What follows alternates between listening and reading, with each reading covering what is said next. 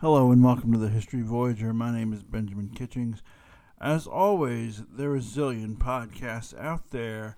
Thank you very, very, very much for listening to mine. I'm going to talk to a man who I'm going to call Alex A. Alex A is a very, very smart man who asked to remain essentially anonymous, other than a first name and a last initial. I want to situate this interview here as an interview that basically happens in a time of tremendous social and cultural change in this country. Uh, and I think a lot of people, myself and this man, Alex A., included, are looking around at the world in which we live and just taking stock. And this man, Alex A., is very uh, intelligent, as you're going to hear. And he has a very, I use the word peculiar,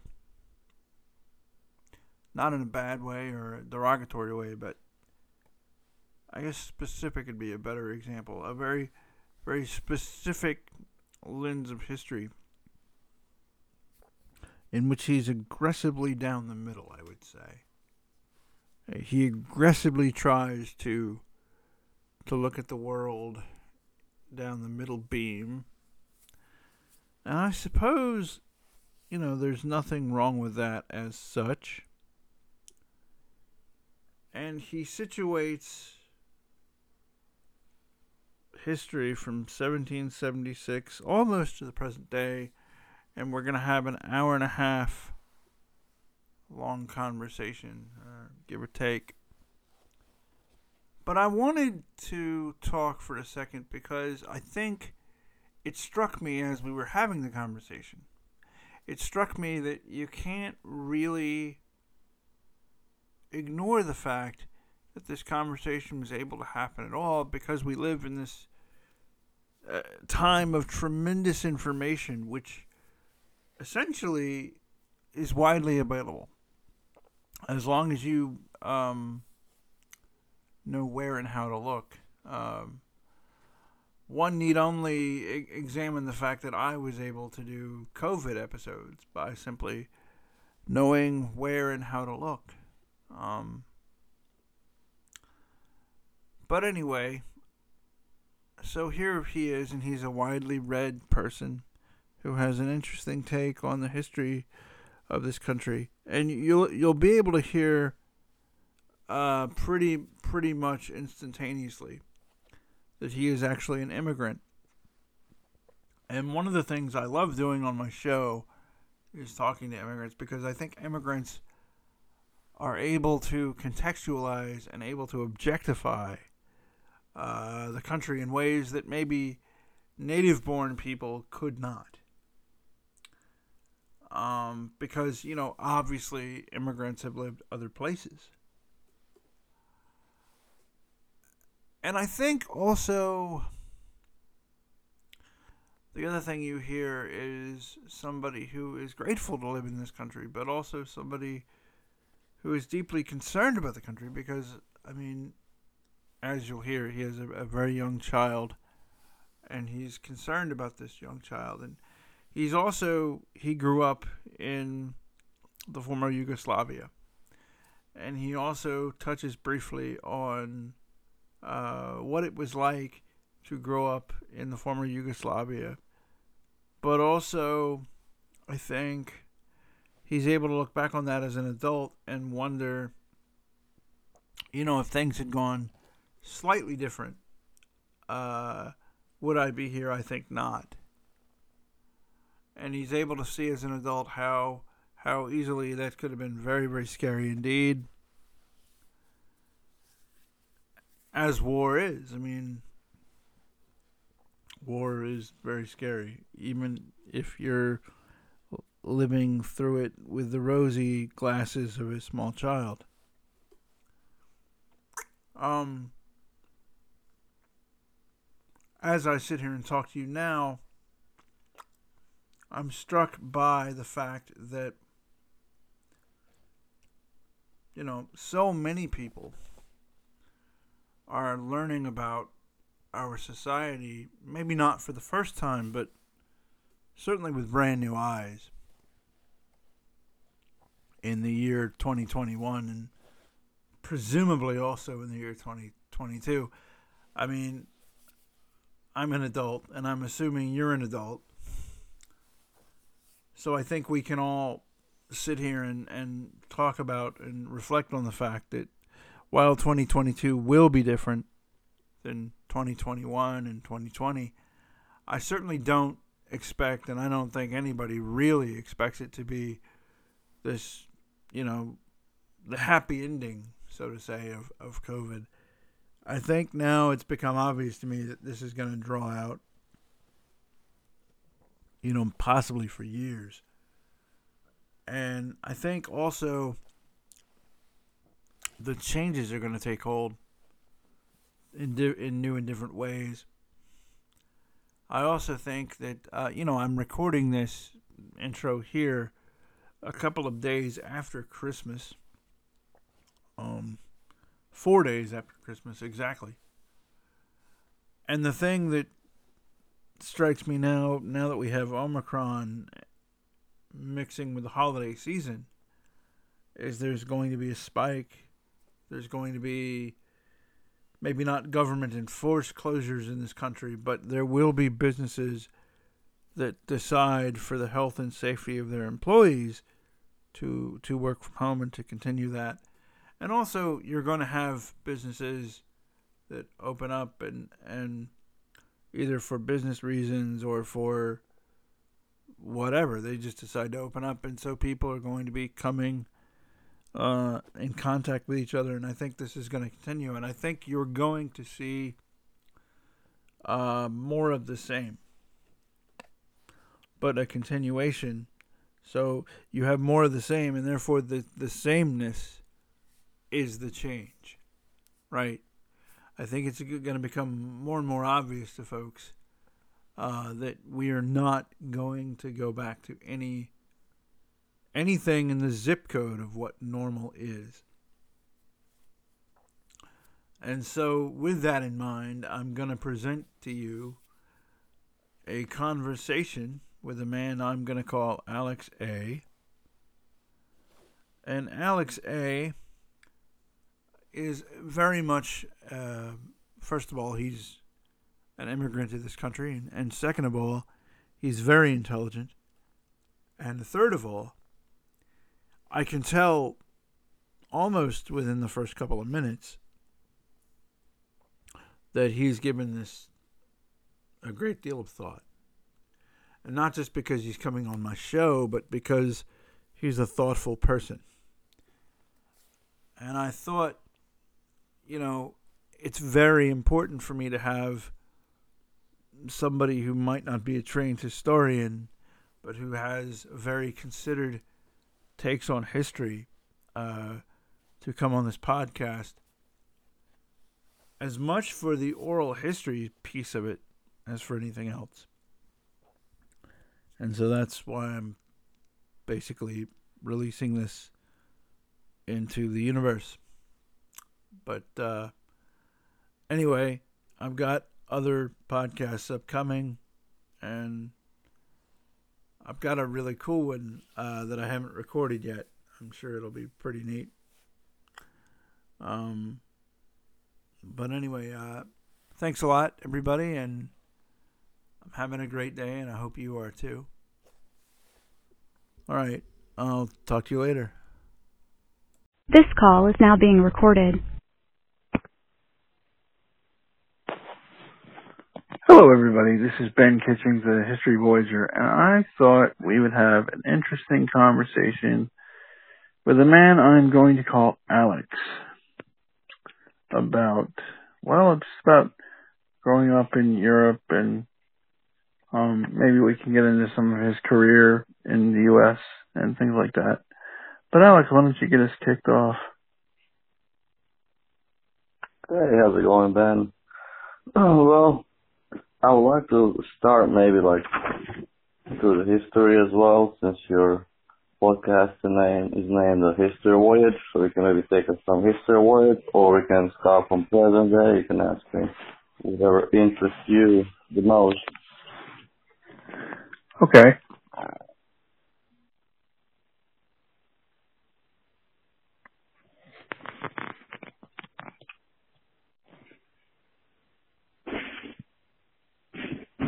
Okay, so um, why don't you um, tell us a little bit about where exactly are you from exactly? Well, I'm from former Yugoslavia, and I have family all over Europe, Okay. America, Australia, friends all over as well. Mixed religion Right. in my family, so I'm exposed to multiple points of view and different cultures and stuff. So Well, okay, so Yugoslavia was pretty much a multicultural place at one point, wasn't it? Oh yeah, even still today, it's still multicultural, but it's like seven different countries or six different countries right now. Yeah, yeah. All right. So why don't you tell us um, some of your earliest memories from childhood?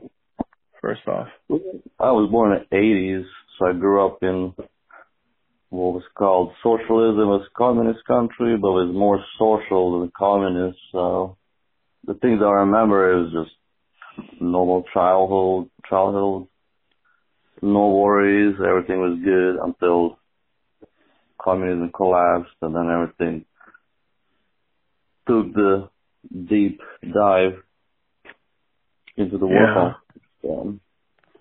Okay. Now the war, the Civil War, started in the '90s, in the early '90s. Yeah, early nineties, pretty much after the communism collapsed. You had only the U.S. as a major power, so they were dictating all the main policies and the main points of view. So, since Yugoslavia was a communist country, it had to be broken up because of the new new uh, policies dictated. Okay. And um, do you actually remember, um, like, did the war did the war come close to you at all, or do you remember it, or what do you? I was, like, what, I was a little bit on a mix of it. Like I said, I had like a family for from different cultures and religions, so it was since it was a civil war, they had like everybody fighting everybody. So I was exposed to different views and why the war started and stuff like that. all right. But personally, I was kids, so I wasn't involved in any kind of major conflict. But looking back now, I wasn't in some kind of danger. But back then, I didn't think it was any of the danger, the war that it presented. Yeah. So what did it feel like? For me, What? for me, war meant no school, so we were just playing outside and enjoying our life as a kids. Yeah. So you you might have even gone so far as to say you liked it because there was no school, huh? Yeah, you can say that Yeah. Yeah. from from kids' point of view. But looking Right. back now, it, it was definitely dangerous. Yeah. Yeah. Like, what do you mean looking back now? Like, like what do you what do you mean? Well, looking back now, like all stuff that could happen, like right now as adult, you, you, I have a kid as well, so you think in terms of what could happen to your kid. So Mm-hmm. everything can happen Yeah. to your kid. So from their perspective, so many things could have happened. Right. Right. So, um, so you wanted to talk about the history of Yugoslavia? Well, pretty much we have like today's world, in my opinion, we have like current situation with social economic problems and then it all back, it backs first to something in the past. So for people to better understand today, they have to go back to the history to see what was going on to understand reality. So we can talk about it today, what's going on, but then we need to go back and explain to so you can understand what's going on today. All right. So why don't you um, start us off with what, like, what's going on as far as the history goes? well, I would like to start since you're from the United States, you can start uh, U.S. independence back like 300 years, 1776. Okay. Like uh, even back then, we had uh, conflict between uh, Americans and the British, and Americans wanted to create their own nation to to further their interest, but they have uh, French help and Spanish help as well, which many people don't even know. Uh, Spanish have like their uh, military involved as well, helping Americans. Plus, you have Russia with diplomatic help as well. Russia is very liked in U.S. last 50 years, so I have to bring them as well. Okay. So pretty much the point of view is that back then, U.S. had to separate from British, but today they're like the best friends right now. U.S. and British economies and, politics are pretty much the same. So, Yeah. but but you had like French interest, you had Spanish interest, even Russian interest, even though it wasn't involved military-wise, diplomatically, they were behind supporting U.S. because they didn't like the British. So whatever they can do to help U.S. to minimize the British influence. Okay. So that was like Yeah. the first point where we can start So let's, analyze let's a little bit of history to see what's going on today. yeah. So let's start with talking about Yugoslavia is essentially in southeastern Europe, Exactly, yeah. kind of by the uh, Adriatic Sea, or is it the? Or is the no, it's not the Baltic. It's Adriatic Sea, but Mediterranean and Adriatic Sea, yep. Just across Italy. It's kind of across from Greece and Italy, and Yeah, you have all Okay. the countries there. Uh, Austria-Hungary used to be up north, I got Austria and Hungary, Romania, Bulgaria, Greece, and Italy as well.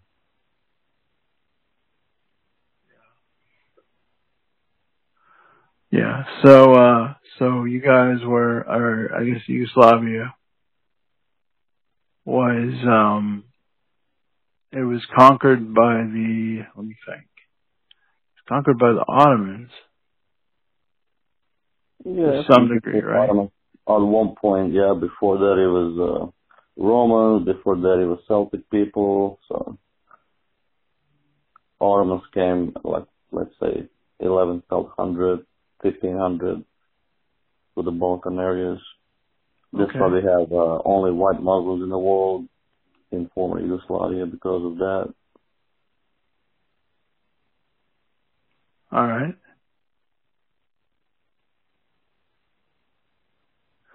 So okay, so and when did Islam uh when did Islam come into uh I guess come into the Yugoslavia or I guess that region? Yeah, it was the Turkish Ottoman Empire that brought it to the region. Okay, but when exactly? Sometime around the Well, let's say you can't really say when because uh, Yugoslavia is not small region. So beginning, let's say, 12th, 13th century up to 15th century and all the way up to uh, 19th century, it was going on, ongoing thing. all right. Okay. So okay. So would you would it be fair to say that the religion is is the major source of uh the contention there or is it more Oh, yeah, complicated? definitely. To make it like an example, what you have as a racial tensions here in, in United States, that will be like in Yugoslavia, it would be like more religion wise. Plus non-religious, like communist. You have like a hardcore communist as well, so that's almost like another religion there as well. So you have Muslims, you have Christians, which are Catholics and Orthodox, plus communists as well. All right. So it seems like like either a melting pot or, or I guess a melting pot that's been agitated, I guess would be a way to say it. Yeah, you, you can um, say that. Yeah. Yeah, yeah. It's also on a crossroads between all these major powers like West Europe, Russia. You got Turkey as well. Not power, powerful today, but it was back then. Okay, okay. Everybody wants to control the region, so. Yeah, it's kind of a crossroads there. Pretty, Exactly, pretty much. Yes, yes. That's kind of a crossroads. So, It's gonna have tensions in in Balkans, then an Israel part, and Kashmir. That's the three points in the world that never gonna have a peace concluded. Yeah. There's something going on. yeah. Yeah, that's, I mean, you had World War One kind of started in the Balkans. You had, you know, lots of things Yeah. sort of kick off there. All right. But uh, what I was gonna say about U.S. independence, when I talked about that a little bit, right after that, we will have a French Revolution. Like couple years after, ten years after that, the U.S. got independence. You get French Revolution, which was considered a fundamental principle of Western democracy, and then you have Napoleon coming to power. So around the time that the U.S. became independent, you had this massive revolution in Europe that brought down all these kings and monarchies, and there was more democracy involved. So that's when we get to start to see all these democracies what we see today, Western democracies. Mm-hmm. And then a couple of years after, we have Louisiana Purchase, which was, I was listening to one of your podcasts about Louisiana, and uh, reason why I think that Napoleon uh, sold that is because of his Napoleonic Wars. He needed the money for all the wars he was gonna go through for the next 15 years. The same year that he sold it, he started Napoleonic Wars. So I just wanted to mention that. I don't Mhm. think I, uh, you guys mentioned it in a in a previous podcast that you have. So Yeah. and then the reason I mentioned uh, U.S. independence when you have the French military, Spanish, and Russian diplomatic ties, those three countries have something in common the United States, and that would be those the only countries that U.S. bought territory from, which was Louisiana, Florida, and Alaska. Another fact.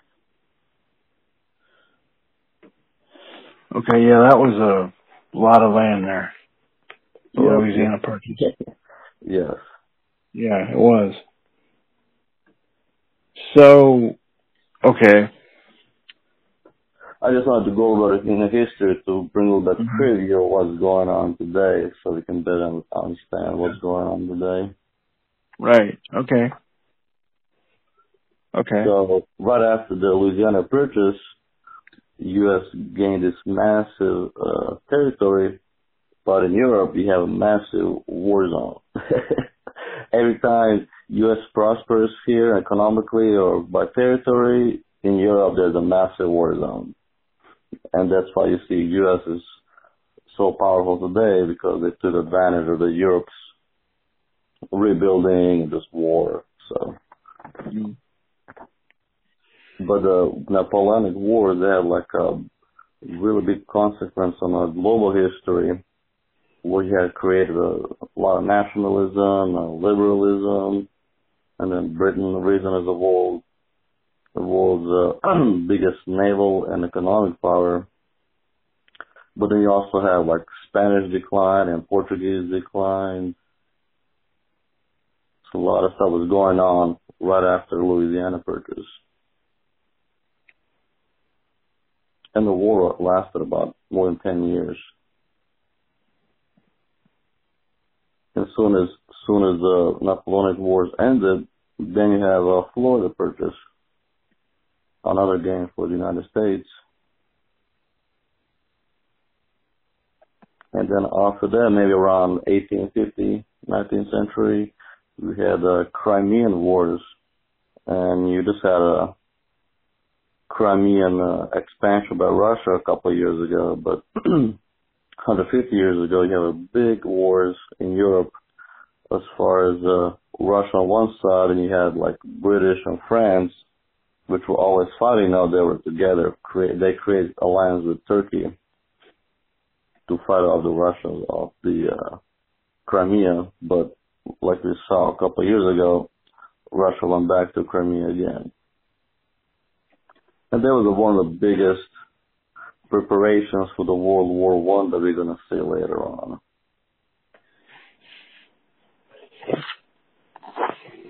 I remember that. I, I remember when uh Russia went into Crimea a few years back. Yeah, but we also had like a big Crimean War 150 years ago that people should take a look when they see current events. There's something that happened 150 years ago that will explain all these shifts of powers and different interests of French or British or the Ottoman Empire at the time. And then the same year that uh, Crimean War ended, the same year Nikola Tesla was born. I'm sure you're familiar with him. Oh yeah, yeah. So Tesla is born in former Yugoslavia, but then later on came into U.S. One of the bigger inventors at the time. Okay. And then two years after that, another guy was born, uh, Michael Pupin. He was one of the founding members of NASA, one of nine founding members. He was also born in former Yugoslavia. He was also a major uh, scientist in 19th century. All also came to the United States. But in around like 1860s, we have a U.S. Civil War.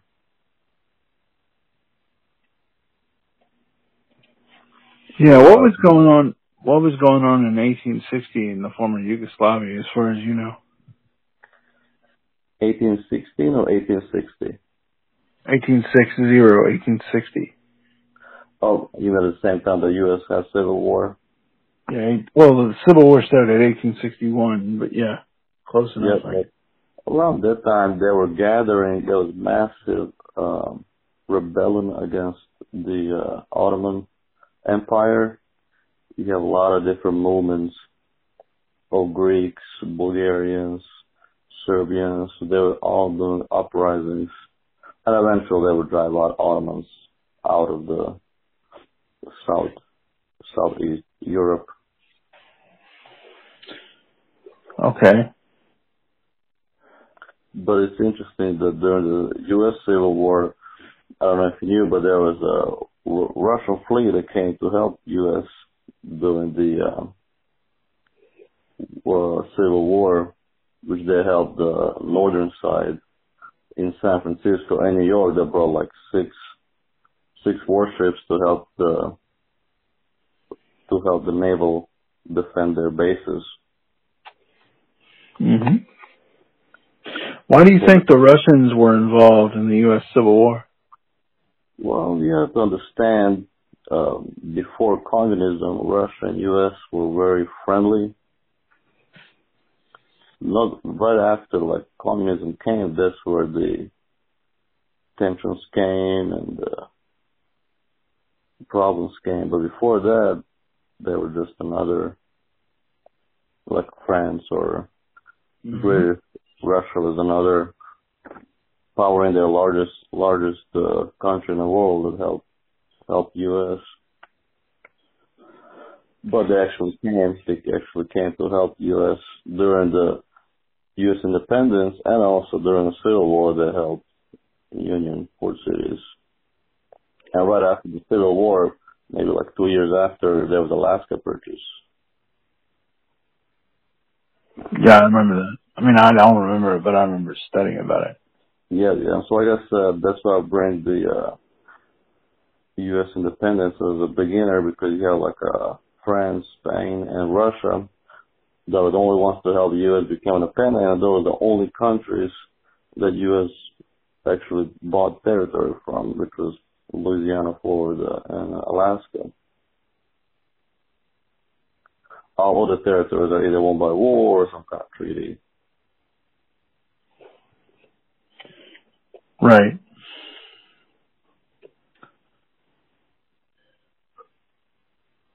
And then I wanted to bring up the uh, for today's kind of discussion and what's going on in economics and social. The, what we see today in U.S. in 1868, we had a 14th Amendment come up for the Constitution. And a 14th Amendment was pretty much the uh, amendment for uh, free slaves pretty much says no personal rights can be infringed without due process of law, make sure they don't get discriminated, but almost immediately that was used for businesses and corporation and gradually became like personal under the law. So right about 1870 we see business became personal under law. And that will have big implications later on to the 20th century.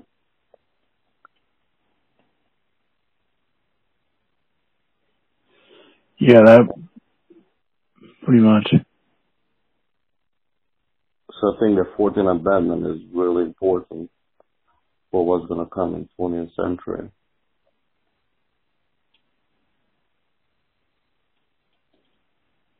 And then uh, in about turn of the century, about 1904, 1905, we have a, a Russian-Japanese war, which was uh, eventually uh, concluded with a treaty, but mediated by President uh, Theodore Roosevelt. So we're beginning to see U.S. coming to play in uh, world politics around the turn of the century. And the war also marked the first victory of an Asian country against any kind of Western power in modern times. So you see a big shift there as well. And we all know the First World War started and where it started. right. It started in, uh, technically, I think it started in Sarajevo, right? Yep, exactly. Well, that was like the, that was like the official start, but war was gonna be there even without that. Mm-hmm. There was so much going on already between different stations the nation they just needed something, some excuse to start the war. Well, actually, at the same time that the World War One started, uh, one of the, my uh, favorite writers or American historian, uh, he was born in Atlanta, the Boorstin. I don't know if you heard about him. Borstein. um, can't say that I have right off, but he was one of the one of the bigger American historians, conservative historians, but he was born in Atlanta in uh, 1914. He got a couple of nice books. He won a Pulitzer Prize, wrote on uh, many topics and world history. So your your listeners can uh, look him up, Daniel Joseph Boorstin. It's really good good writer. Okay which would ex- it will help people to understand different uh, different perspectives and about how society works and stuff like that. He was the first one, you know, I think 70s or 60s. He has a book to uh, explain like fake news and stuff like that, informational wars he had a famous definition of celebrity and saying that a celebrity is a person who is known for his well-knownness. so he has a lot of good points in his writings. But he was conservative in politics and his approach to culture. So he was involved with what was going to happen later on in uh, American life and primarily advertising and what advertising brought to American life and economy.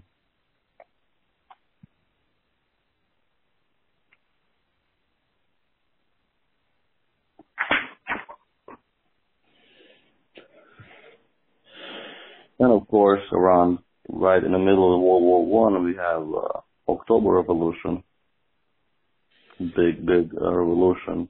In Russia, it brought uh, communism to the world. Yeah.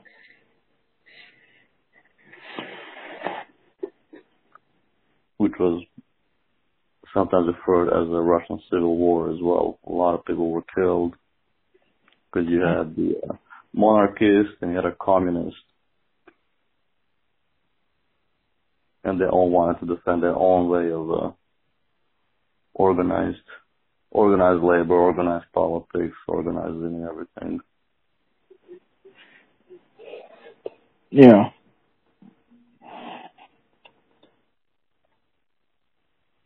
But right after World War One, we saw the there was Treaty of Versailles because French was still big in politics back then, so they had a main um, treaty conducted in Paris, outside of Paris. But you see big dissolution of Russian, German, Ottoman empires. Austro-Hungarian Empire was dis- dissolved after that. But then you have like Poland, Czechoslovakia, Yugoslavia created right after World War One.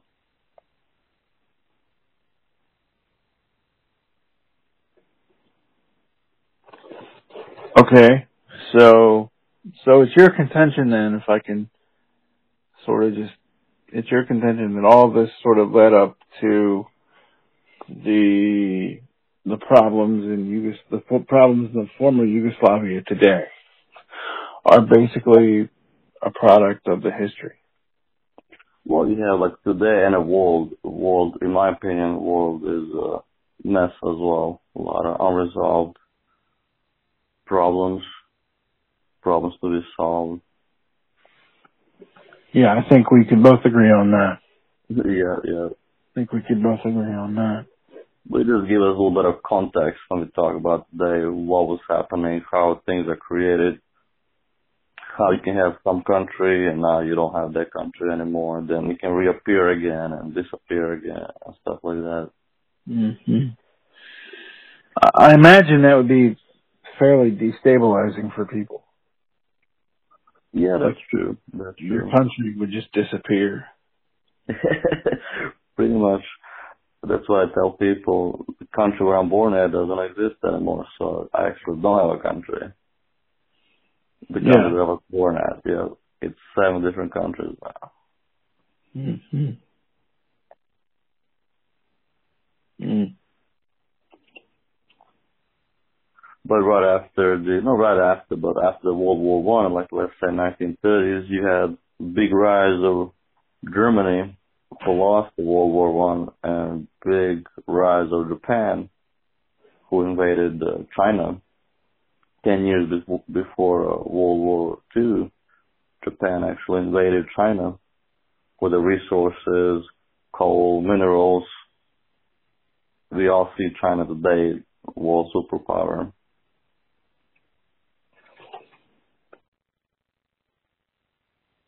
But then in about, that was about 1930s, early 1930s, invasion of Manchuria. where Japanese killed thousands of Chinese people.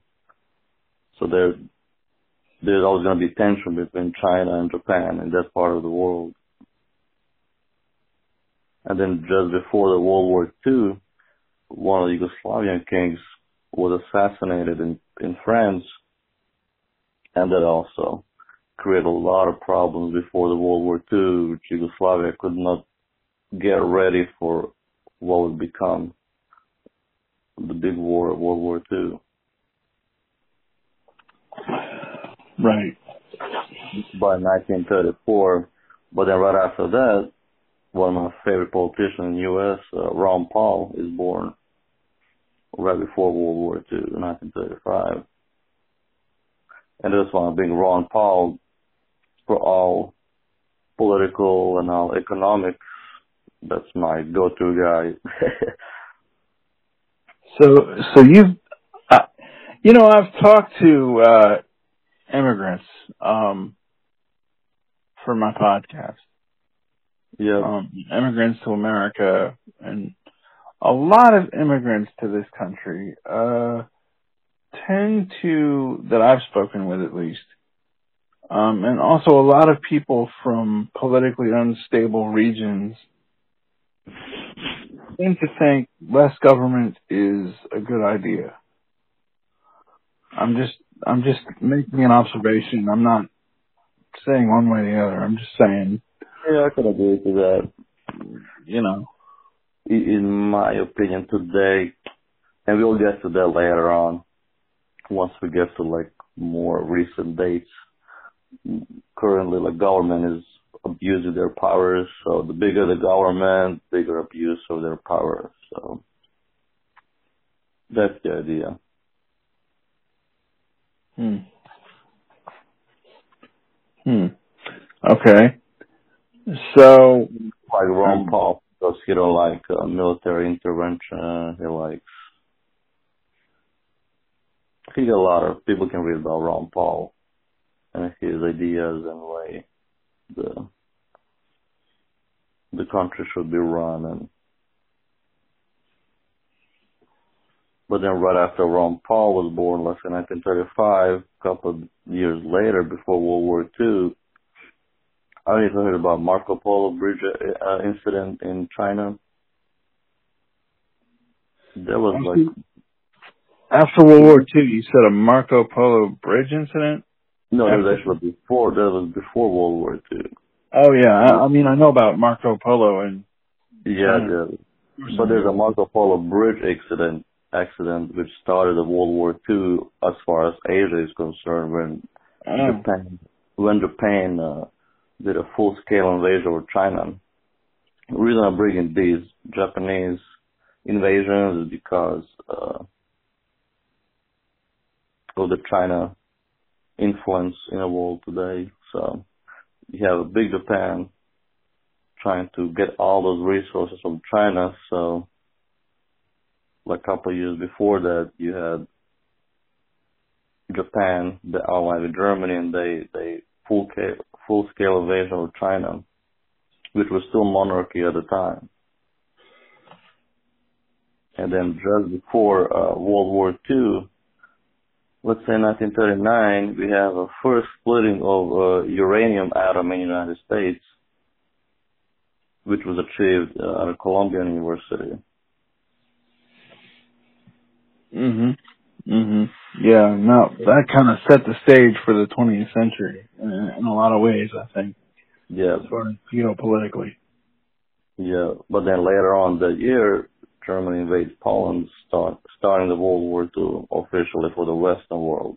Like I said, for Asia, World War II already started two years before. Were already full scale war. And we all know World War II, you had uh, Germany invade Soviet Union later on, they opened the East Front, Japan attacks Pearl Harbor, we all know that. But then in, in 1943, you have a Tehran conference. Pretty much you have these war leaders from Russia, US, and Britain plans how to create a second front. And then in uh, 45, you have the Yalta Agreement about post-war organization and establishing the post-war order in Germany. And that was the first time that uh, somebody mentioned use of atomic bomb. And that was like earlier in the year on 45, but then later on the year, U.S. dropped the two bombs in Japan, ending the Pacific War over there. Mhm. But then right after that, Soviet Union secretly, secretly turned uh, Manchuria over to Chinese because uh, when Japanese invaded Manchuria, they were defeated by Soviet Union eventually in, at the end of the war. But then, since Soviet were communists, they gave communist Chinese that land, and of course, when they started revolution, that's what you get right now. For the last 50 years in China, you have communism, but it all started in Manchuria, one of the richest area in uh, in China as far as the resources and everything. Okay. And then right after that, there's still uh, 1946.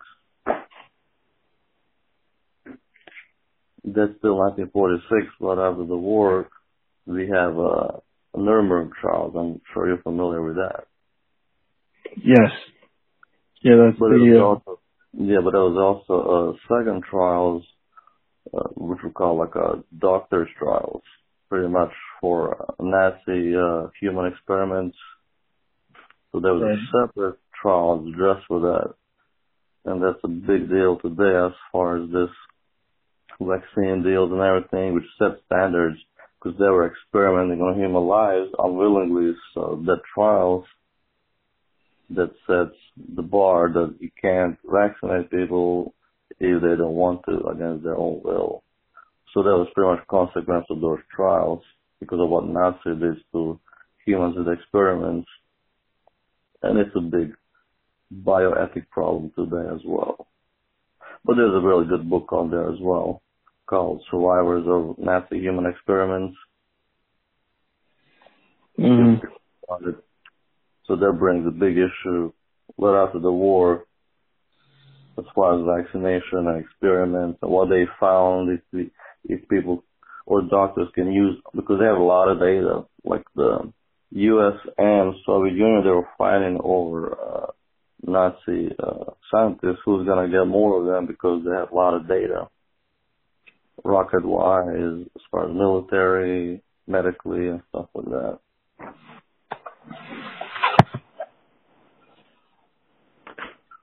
you all we all know about paperclip and stuff like that. Well, I mean, I know about paperclip uh, vaguely. Paperclip was uh, something to do with the U.S. rocket program. It was where they would import uh, Nazi scientists uh, for the for the rockets.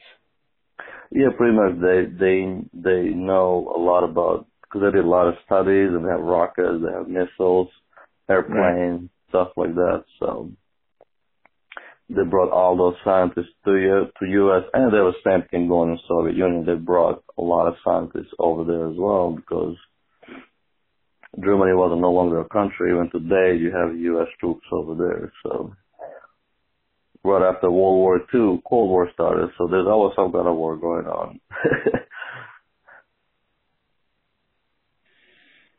Yeah.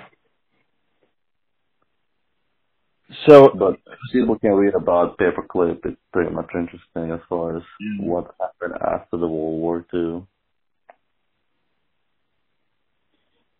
But then right after the war, you have all these um, labor, the economy was going up, baby boomers, the economy was growing, so you have like Taft-Hartley Act for labor unions, you have rights to organize and stuff like that, right to form unions all over. mm, But U.S. U.S. still did not sign the convention as far as labor unions. Like only U.S., China, and Iran were like one of the countries that didn't sign it. yeah, I found that out recently that the U.S. didn't sign that. and I found that interesting. Yeah, yeah. Well, we have a lot of stuff going on with people. Can you can't really know everything, so that's the problem. Yeah. Yeah. But then in the 1950s, we have all these uh, anti-communist groups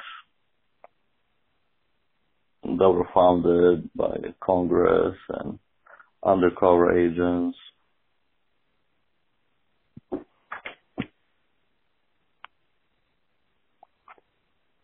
Yeah. Yeah.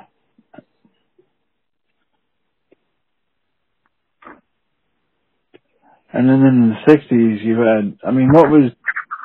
Did your parents talk about what Yugoslavia was like in the sixties? In the 50s or 60s? In the nineteen sixties. Well, 60s, my parents were born around that time, so they didn't really talk much, they didn't talk about that that much. But I read a lot of documentaries and stuff. Mm-hmm. There was a lot of migrations. There wasn't a, a lot of food back then. Right after World War II, Europe was destroyed. So you had a lot of famines. People were moving to areas where you have more agricultural land to grow corn, wheat, whatnot. So part of my family moved from mountainous area to more flat areas where agriculture is big. So. Mm-hmm. And you think they did that to try and farm? Oh yeah, right after World War II, it was it was hard because everything was devastated. So you had economy, mm-hmm. pretty much was no economy, so that stopped from zero. But yeah, on U.S. on the other hand, in '60s, which was booming, it wasn't affected by war that much. But you had all these productions of military airplanes, tanks, whatever. So completely opposite of what you have in U.S. and what you have in Europe and Yugoslavia as well as a part of the Europe. But after the World War II, before World War II, we have uh, monarchy in Yugoslavia. After World War II, we have communism in Yugoslavia. But it was one of the only countries, communist country, that was not part of the Eastern Bloc. They were kind of like semi-independent. And of course, Churchill approved Yugoslavia to be a communist because all those monarchs, they went to London after the World War II started.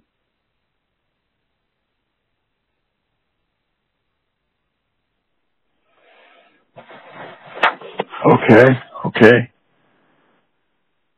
But so, uh, um, yeah.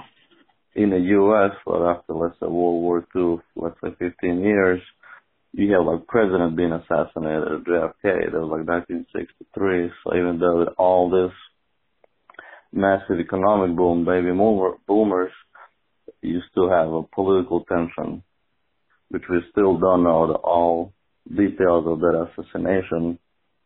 We were supposed to get uh, all info, information released, but every president keep blocking it, blocking it. Even Biden is blocking it. The full information of the documents that they have. That's interesting. That's been bipartisan with the blocking. Yeah, a lot of stuff is done bipartisan. Yeah. And um, myself, I'm more like independent. I don't, I don't follow Republicans or Democrats. I don't pick sides. I have people that I like in both parties, and I have people that I don't like in both parties. So. Yeah. All right. So let's let's keep talking about the history though. Um, well, right after JFK assassination, we get a uh, Vietnam War, the Gulf of Tonkin incident, and I uh, saw one of the documentaries about uh, McNamara. He was Secretary of Defense at the time, which purposely doctrinated uh, data and documents saying the U.S. should go into the war, even though it was not supposed to go to war. But for some reason, he made uh, false claims, and the U.S. went to the Vietnam.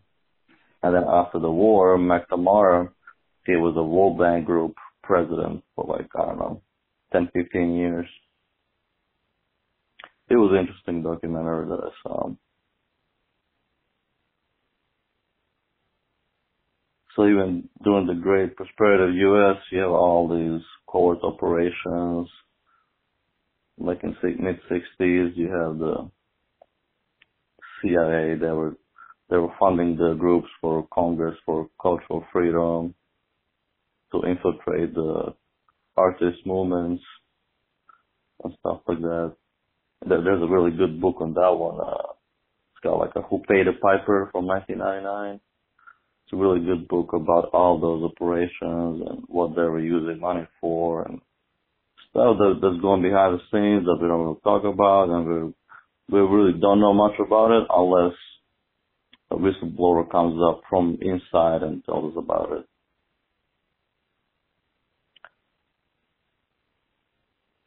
And then in let's say 1967 we have a Freedom of Information Act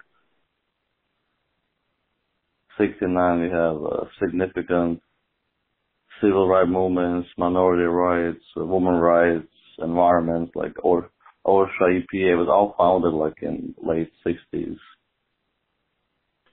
Paul, I'm just Paul. curious. I'm I'm just curious, Alex. Um, you seem to know a lot about American history, which I applaud you for. Yep. They obviously. I mean, did they teach you this in in at home in Europe, or or did you learn it in America? I learned mostly here. At this point, I lived most of my life in America rather than Europe. so there's a lot of stuff to be learned in American okay. history as well. But everything in American history affects the rest of the world for the last hundred years. So, well, that's, um, yeah. Everything is kind of interconnected. So. I'm amazed, like the people, I'm amazed, like the folks I talk to overseas, how many of them know a lot about American politics and history. Like, a lot. One, one reason that U.S. is like the most powerful country in the world right now, so it's most influential country in the world. So everybody's going to be attracted to to understand it, see what it is. Most studies are being done, what's going on in the United States. So. And U.S. has one of the best internal systems as far as organized economy and stuff like that, laws.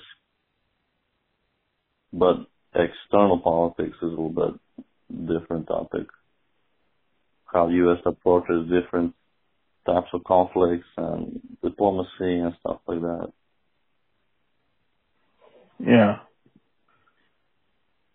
But around this time that we're right now, like 1960, late 1960s, beginning of um, 70s, right after like uh, you have a Federal Election Campaign Act, which was regulating uh, campaign fundraising and spending right after like 1971, you have a big business offensive backlash. Like in the 1960s, you have this big economy booming. All these, like I said, OSHA was created, EPA was created, Apollo program.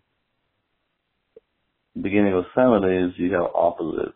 You have gold standard, the gold standard was dropped. You have like the uh, Trilateral Commission.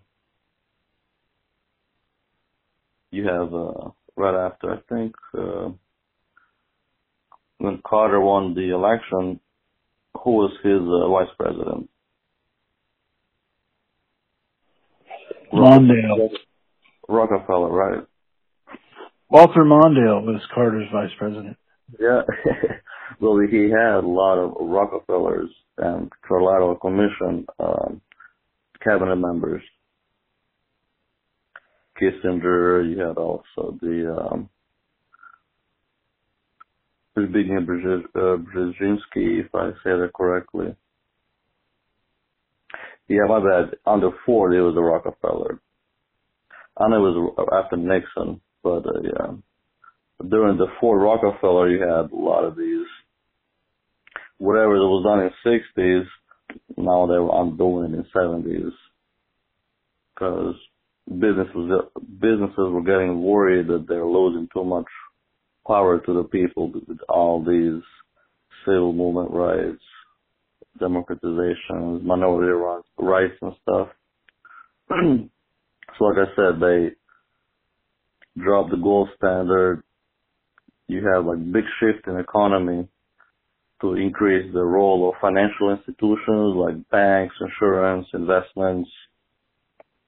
And then you have something new starting in the 70s, which was offshoring of production. And that's why you see China today. It's direct result of that. Companies got greedy in the U.S., so they went to China, and now you have China as a leading economy right now but they all started in seventies. Yeah.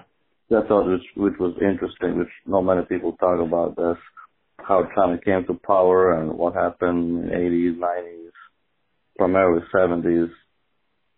But under Nixon, they started dealing more with China, even though China was full communist country, it was okay to do business with them. Money had no boundaries. Only people have boundaries. You're pretty much, if you're like a citizen, you're stuck to a certain country, but money wise, money can cross the border without any problems. Let me ask you a question because I've been thinking about this.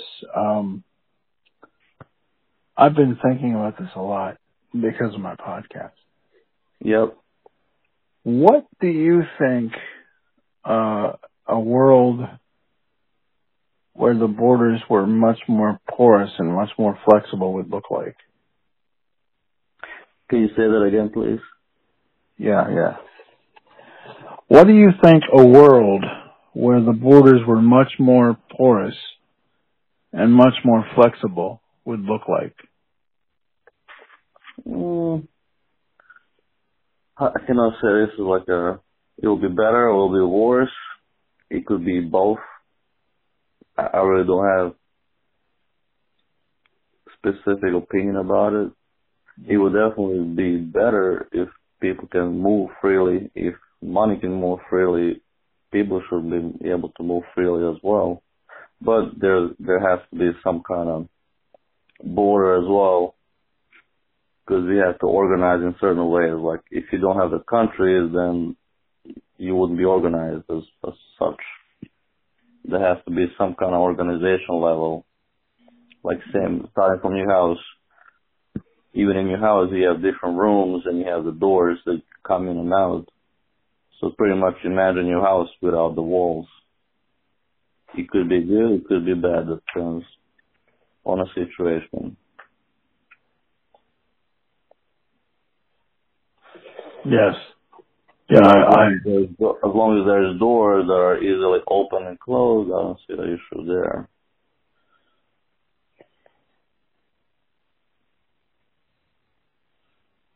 Okay. Okay. Um, then, like I said, also like in 70s, you had all this um, deregulation. You have this lobbyist group starting to take place. All this lobbying just started back in 70s, and which resulted like biggest concentration of wealth and power. And since then, you have this big divide in in, in economy as far as rich to poor ratio. What's the gap between them? They all started back in 70s. And there was actually a big, uh, big U.S. Supreme Court case in the middle of 70s, uh, Buckley versus Valeo, I think it was, where money was a form of speech and rather free speech for corporations, they were, they were pretty much, as far as elections, they can put as much money as they want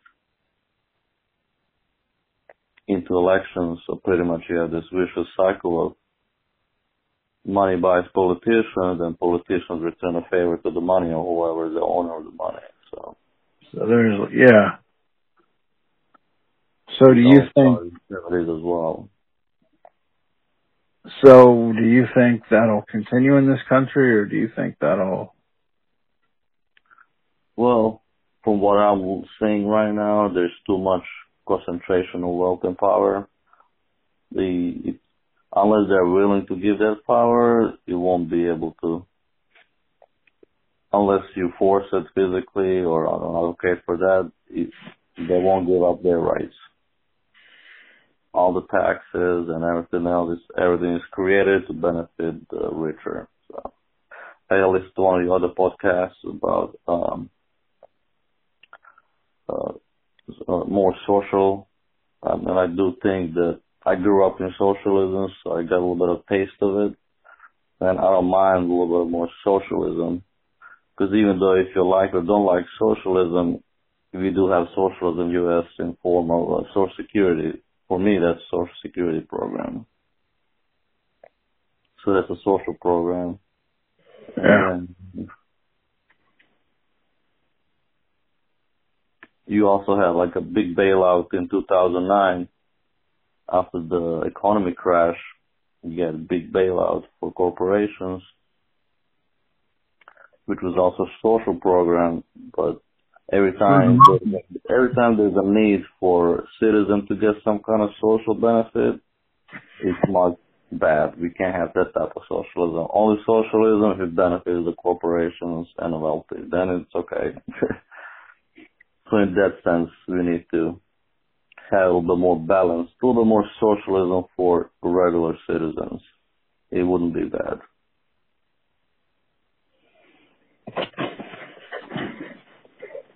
Okay. But then, but then at the end of it, all of this stuff going on in seventies, you had like a big oil crisis at the end of seventies, and then you have Soviets, they invade Afghanistan, and that's going to be important later on because we had uh, CIA operations with Mujahideens over there fighting together with Afghanis fighting against Soviets. Well, eventually that war ended it was about 10 year war. So at the end of 80s, you have all these mujahideens. Mujahideens are pretty much the Islamic warriors. And then uh, at the end of the war, CIA sent all of the mujahideens veterans, including uh, Osama bin Laden, to Bosnia. So it created a big conflict over there when the war started.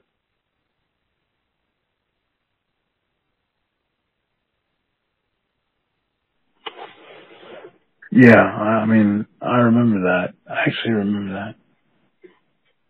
Because not many, not many people can link those two together, like Afghanistan and Bosnia. But right after Afghanistan war ended, Bosnia war started. But a link there is like the Mujahideens and Osama bin Laden. Well, yeah, I mean that's.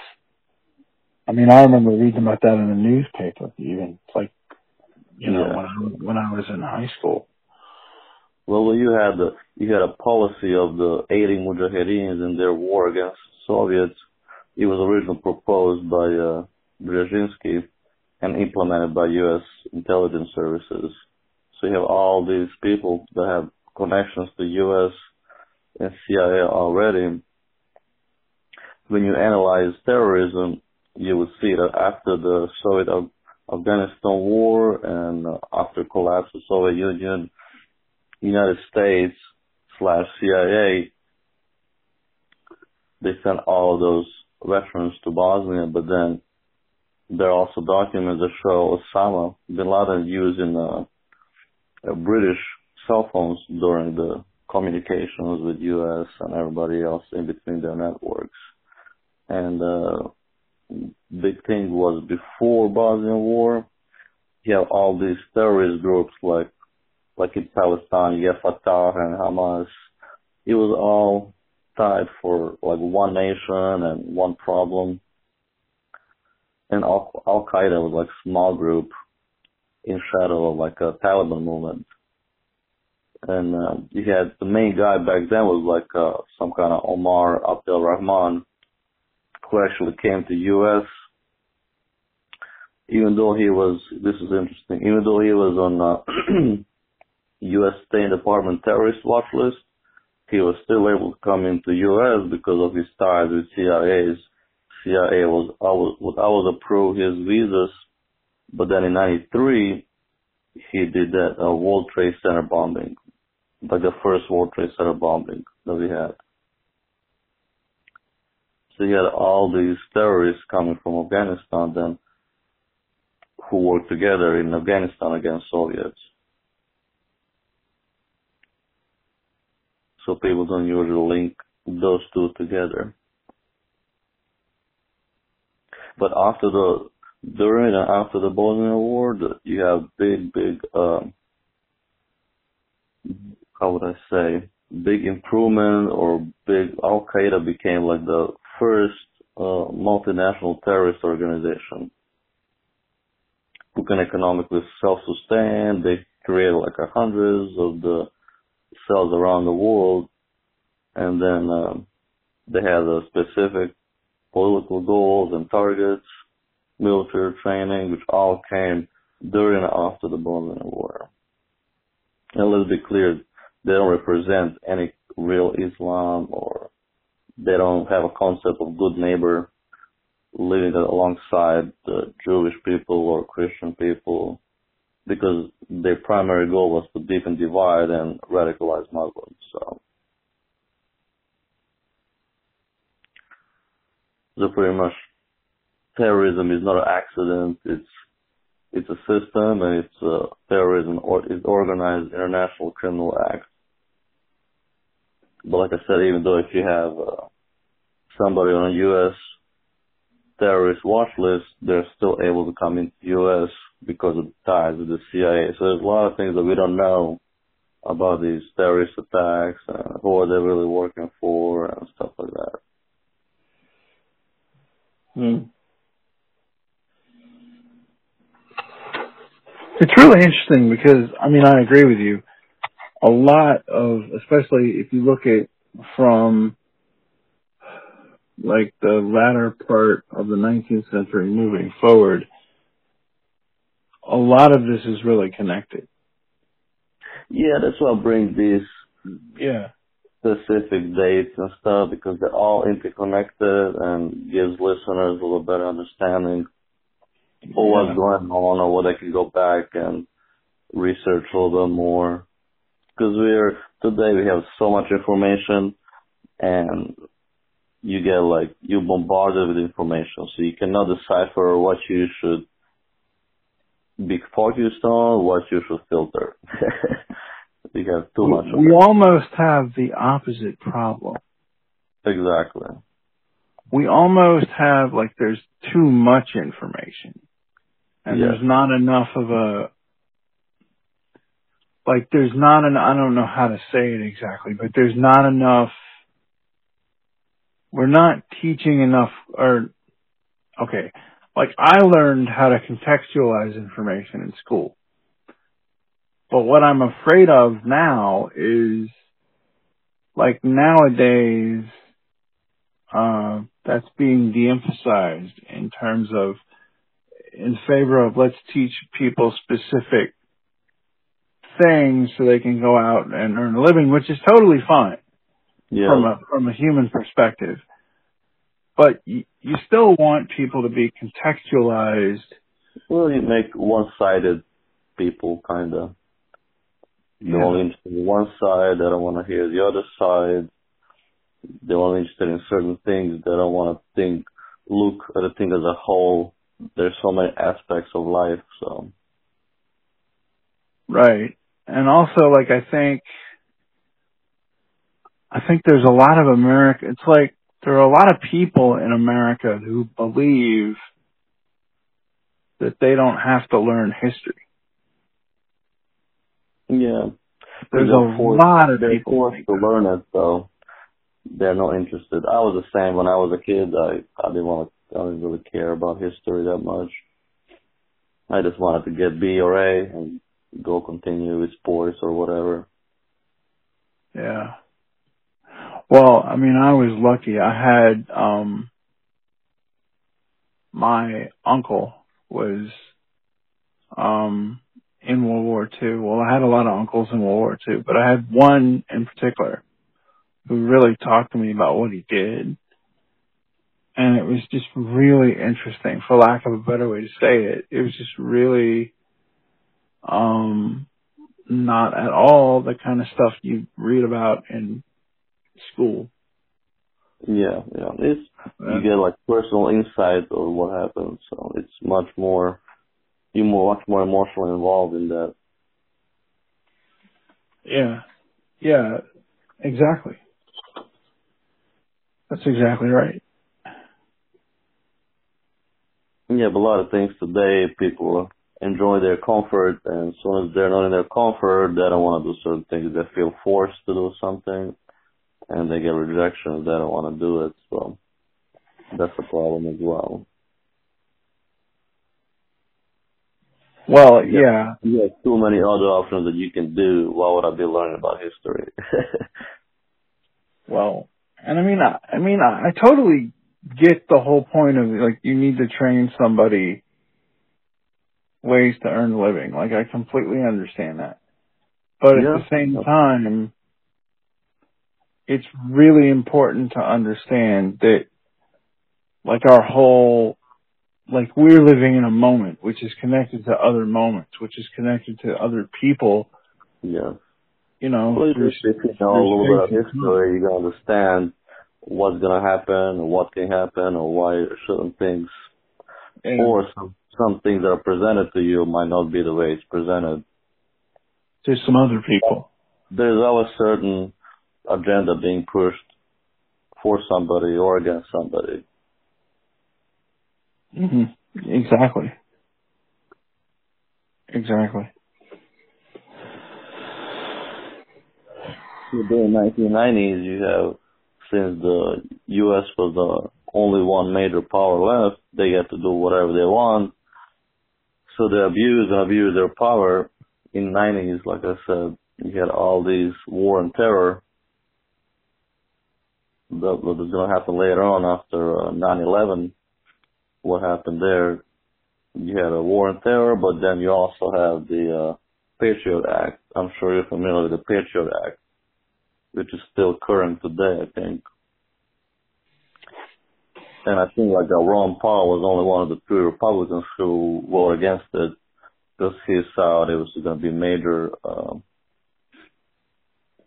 major abuse of power by the government, which it, came to be true later on, which we all see these investigations and stuff.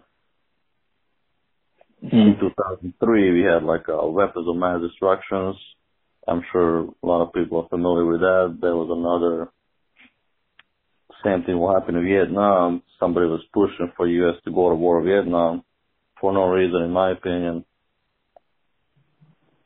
Same thing was happening in uh, Iraq. I was already in the U.S. when that was going on. I was, and personally, I was also opposed to the U.S. going to Iraq because I didn't want my tax money to be spent over there for no reason. And there's a lot of documents proving and showing a lot of abuse of U.S. taxpayer dollar over there. But then in about 2006, uh, Assange creates the WikiLeaks, which we get all this info right now.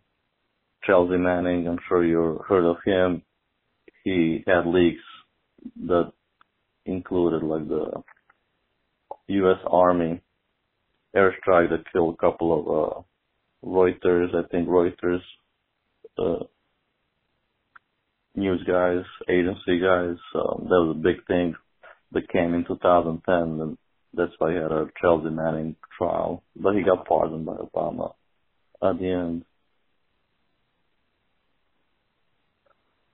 And then we, 2008, there was a big collapse of economy, and we all know why that. Massive deregulation that happened. All these companies, they were abusing their power. They were just looking to profits. So it had to end at some point. And 2008 was a big part of that.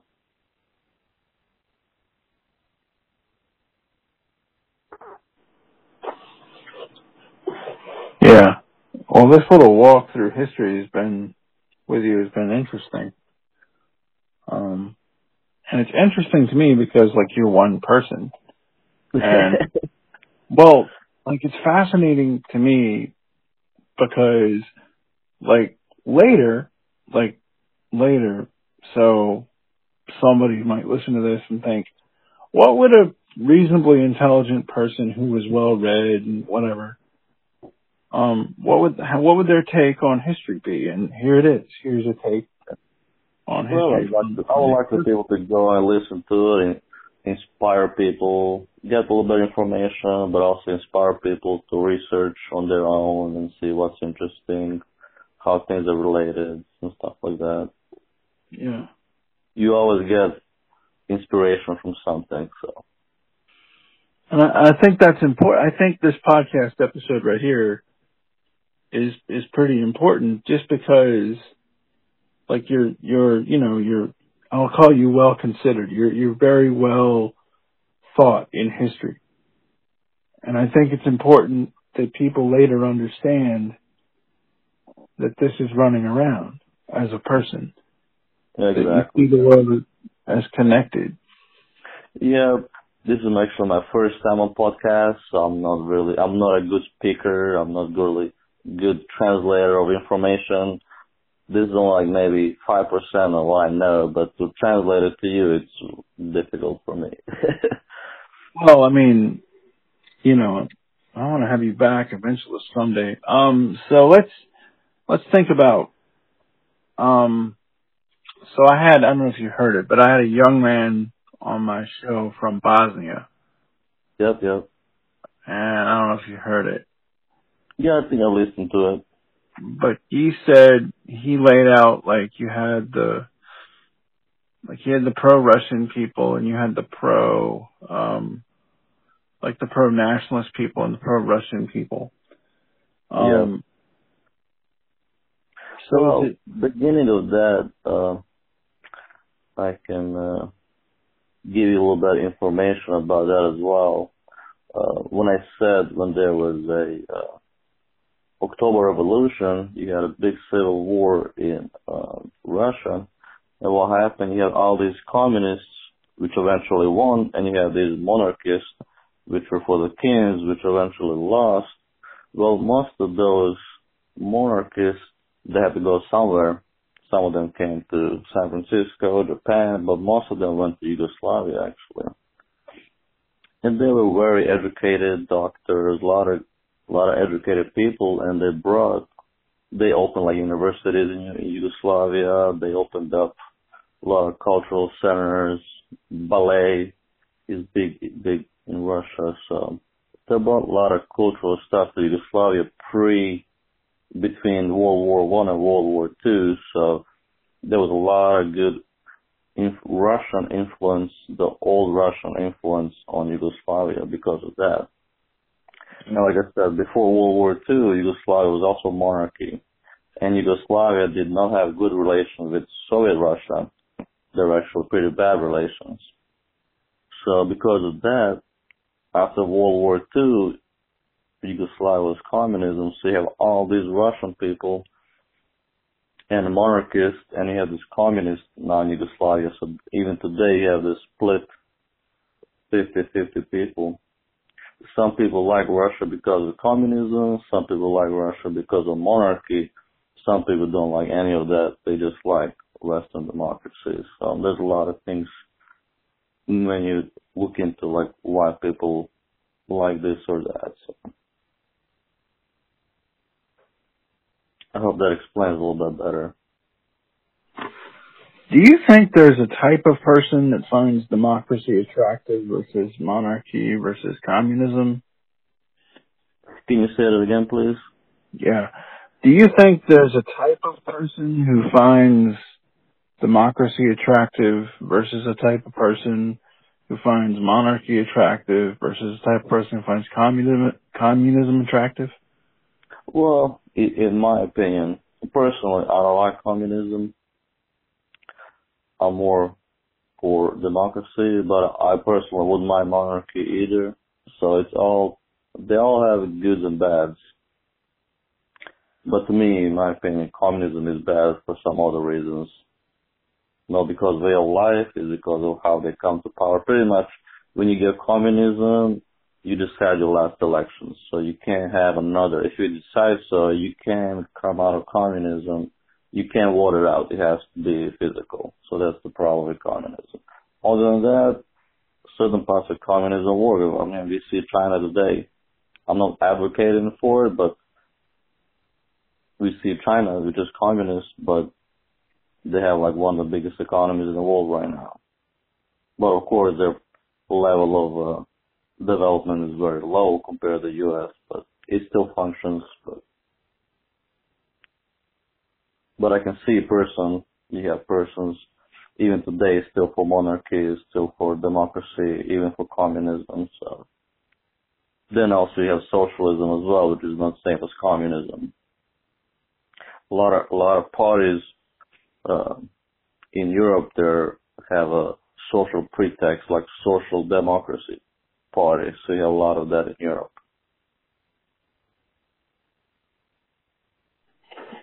Yeah, you, you do. You have the. Uh, I'm trying to think. Like you have the. Um, I guess not the Labour Party, but the. Um, what do they call it in Britain? Um, well, I think they were a Labourist party. There is a Labour Party in Britain, but that's not the more socialist party. That's uh I I can't remember the name of it right now. But like in uh Germany I think you have I think they call it uh yeah, Democratic Social Party, I think. Yeah, the literally like the social democrat right. Right. Yeah.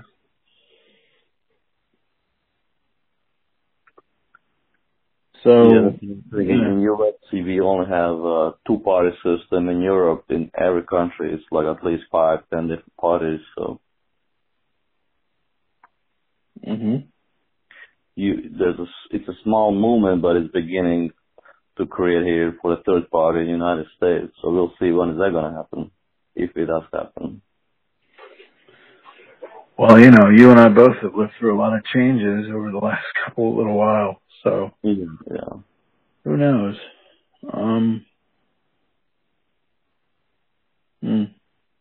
But then uh, to continue with our little timeline, whatever, right after the uh, economy crash, we also have another big Supreme Court case on a Federal Election Commission, which was Citizens United versus FEC, and pretty much said that right of speech, uh, free speech of corporations, mainly, like to spend as much money they wanted, and that it can't be curtailed. So there was another case there that even further allowed these corporations to funnel money through elections, which pretty much allow, pretty much gave them the right because they see money as a free speech. They can spend as much money as they want on any election now without any consequences. So today we see all these bills or whatever. We just had uh, Biden's bill did not pass because of one guy, which I don't think it's a coincidence in my opinion. There's always that one guy that doesn't want to get it passed and it doesn't get passed when it's in interest of regular citizens. So there's always that.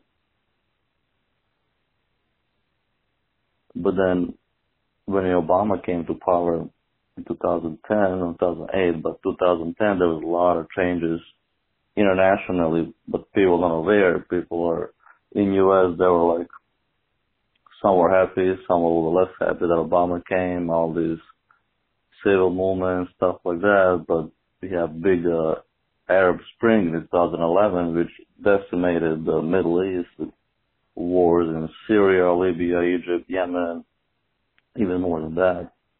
And then you had uh, big joint uh, operations with U.S. and uh, Israel that was targeting uh, Iran's uh, nuclear uh, program, and that was a big, big uh, mess up there because even with unforeseen uh, consequences, pretty much uh, infected uh, a lot of industrial computers and even like some safety guys in US they were like going to Congress they were being attacked but they didn't know they were attacked by the, the secret program that Israel and US created which was named Stuxnet. People can read about that and was actually we thought about that because of the uh, general uh, I think James Cartwright.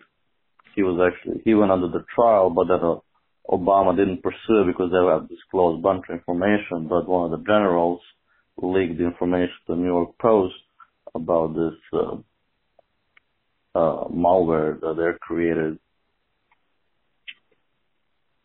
And there's also a big documentary on it. I think Zero Days. It's called. People can look at it.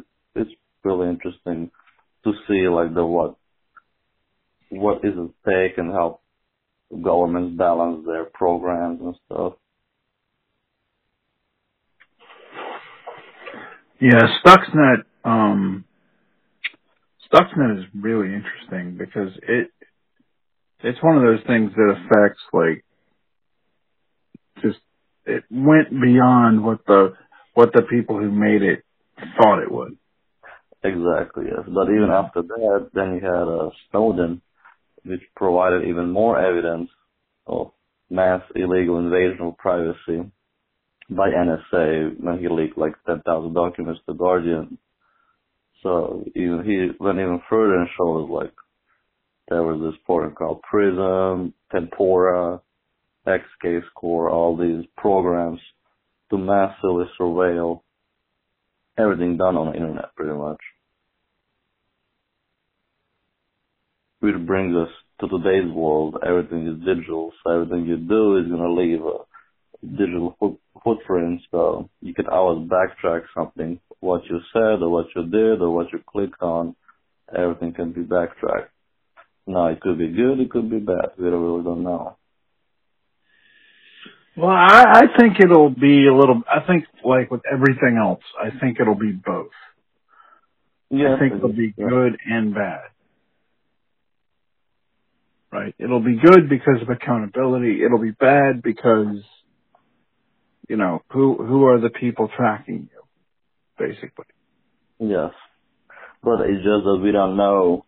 All those programs showed us that. Um, that be created uh, illegally. So under Constitution, they're not supposed to do that, but they're doing it. Even the FISA courts, they get abused. Even by those top FBI agents, he gets abused, which was supposed to set the standards for following the policy. But even there, there's some kind of different interests. So it doesn't matter what the law says, they'll go whatever their interests are. I don't know if you followed any of the Russia Gate for the elections and stuff like that. It was a major cover up as well. We still don't know everything about it. So a lot of information that's pre- presented to us, we might know maybe 15%, but there's like 80% that we really don't know the true nature because of just how sensitive information is. You know, it's fascinating. I had a a podcast guest. He goes by Parker James. Yep. And he had stayed in Central America or South America. Um, he worked there. And he talked about how the U.S. was having, uh, essentially what they said was the U.S. was having uh, wars in South America. And, but the American citizens didn't know about it. Exactly. That's what's happening every time. I mean, Yeah. yeah, war right now in Yemen, but nobody's, you don't see Yemen in news. But like I said, back in the 70s, you have all these, and Kissinger was in power, and Brzezinski was in power, national advisors. And they would go to Panama, we know about Panama a little bit. Argentinian wars. There's a lot of different wars over there. Colombia. Yeah. Because the U.S. is a global power, so they want to be everywhere. Right. Um. So, Alex, um, so what do you think um, the future is with with COVID and all that? With um, not with COVID, but with I guess let me rephrase that. How do you think our what do you think the country is going to be like, say, in five or ten years? Five to ten years is going to be hard to predict, but it's going to be much more dependent on technology. I can tell you that. That's where it's moving forward. You got this 5G technology, which opens up a whole new horizon of job-related stuff that you can do. You can work from home now. Mm. But as far as like COVID stuff it's super unpredictable because we don't know the details. It can end tomorrow. It can be going on for next two, three years because it's not regular pandemic cycle that we've been seeing in the past. So, uh, only thing for certain I can say that we're going to be very technology dependent. I think you're right. I think, and I think that's going to play in society in ways we haven't even thought of. Yes. I think, you know, like, I really think you're going to see not just a, a knowledge gap in terms of towns or neighborhoods, but even like house to house. Yes, and it just Yeah. with home, what level of acceptance do you want to bring that technology in your life?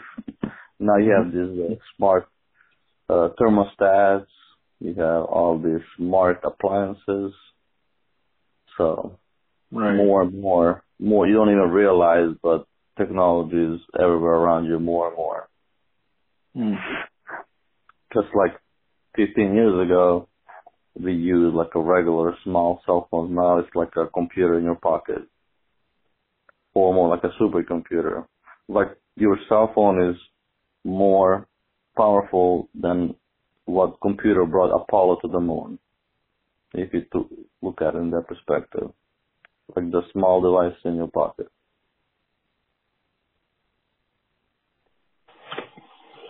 Yeah, I think you're right. You're absolutely right. The it just it amazes me like the phone I've got that I'm talking to you on right now is more powerful than the phone I had five years ago. Oh yeah, much more powerful.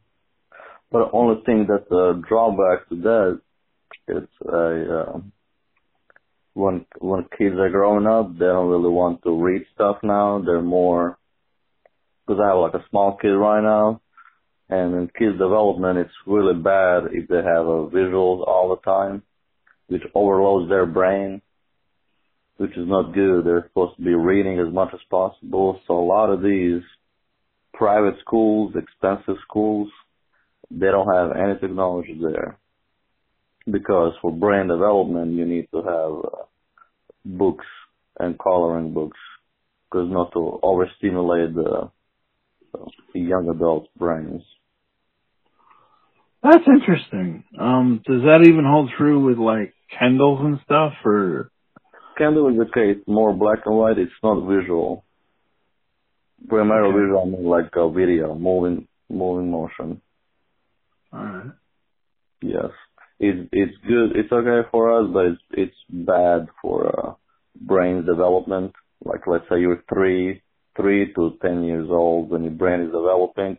If you have like if you watch YouTube every day, you you your brain gets overloaded and you can't develop properly.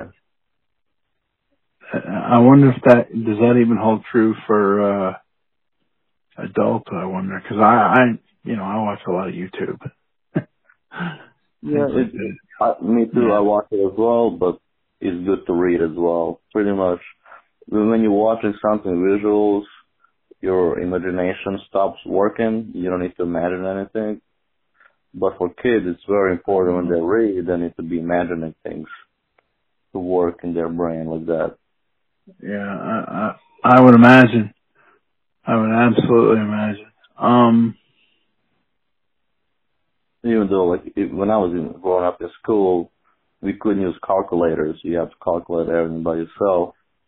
I remember that. it wasn't point to get the correct result. It was point to go through the process of using your brain to solve either correct or not correct answer. But now you have all this supercomputer that does everything for you. Brain activity is less and less. if you know what I mean. Yeah, I, I know exactly what you mean. Don't you remember, like, I mean, I remember, like, when I was in high school, uh, the, the teacher would be all, you don't, you're never gonna, you're not gonna walk around with a calculator. Like, Exactly, yes. You Yeah, get sent out of the room if they see your calculator. here we are with a calculator. I mean, here I'm talking to you on a calculator. Right I'm now, gonna in the rooms, you have like tablets Yeah. and computers everywhere, so. I mean, right, right, exactly. Um, and you know, like like you're saying, I I have. I mean, I think on the one hand, I think technology is is great, but on the other hand, it, it has um, there's some very negative impacts depending on uh, how it's used and the way it's used. Yeah, exactly. Yeah. Yeah, just saying. And there needs to be a limit to it. Everything is too much. Even if you drink too much water, you're gonna get sick or drown. Yeah, yeah. So that's a basic example I can give you. Too much of everything is not good. So that's why, like, when I look at these facts, social or political or whatever, I always try to balance things out. Don't want to get into one side too much or the other side too much. Both sides they have their own, or in some cases you have three sides, three different interest groups working against each other. They all have their own valid arguments, so just the way Yeah. I, I try to analyze things and approach things with open mind. Because like I said, in my family I have Muslims, Orthodox, Christians, Catholics, Communists. So they all they have their own point of view.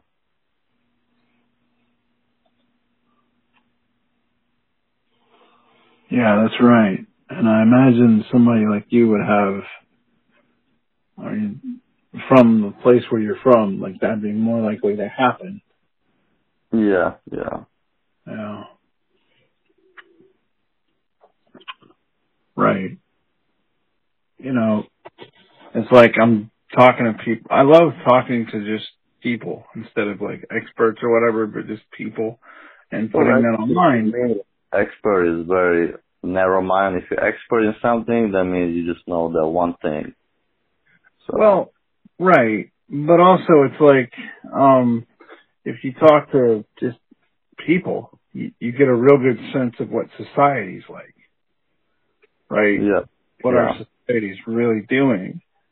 Yeah, myself, I, I like talking to people, but I like to take uh, talk to older people than me. Like I'll, I love listening to people that are older than me because they always know more. They can explain me more what's going on and stuff. Yeah. But today you don't have a lot of listeners today. Everybody wants to present their opinion today, which Mhm. to me is a problem. It's a one-way conversation. hmm And I think we're, I think we're, um, increasingly, I think we're, we're looking for that. A one-way conversation. And I think that's bad. Yeah, it's definitely bad. Well, we, we live a very uh, fast-paced life, and that pace is growing every day. It's faster and faster, and you have to find a way to slow it down if you can somehow, because you're just gonna burn yourself at the end. Hmm hmm Yeah. Well, um, did you have anything else you wanted to add to the, what I'm sure will be a pretty good podcast? Well, there was al- always more things to talk about, but we talked about a lot of things today. But as Yeah. long as as long as we need to think and create like a better place to live and to go and be together, I think if we did that to inspire somebody, I'm I'm pretty happy if we did that. If we inspire one person, we did our job. Well, yeah. And I think the thing to remember is that, like, this is an educational thing. Like, you know, I mean, this one podcast, you know, it's, but for me, it's like all of my podcast episodes together paint the whole picture. Yeah, definitely. Yeah. Right. I just want to do a little, history voyage since you're a history voyager podcast, so it wouldn't be bad to go through like the facts that I picked throughout the history to explain mm-hmm. what we're living in today and how nations interact with each other and how China US is gonna have their relations going forward. So I think that's going to be the name of the the episode of Voyage Through History. I think that's going to be a Yeah, name yeah. of the episode. Yeah, Um, primarily our life is going to depend on what China and US decide what's going to, how they're going to improve or not improve their relations pretty much because there's going to be two major powers in the next 50 years to come. Yeah, So uh, it's go China and US more. I would imagine. Okay, Alex. Um, as always, uh, I'm having a great day, and I hope you are too. Alex, if you'll just hang on with me on the line, uh, thank you. All right.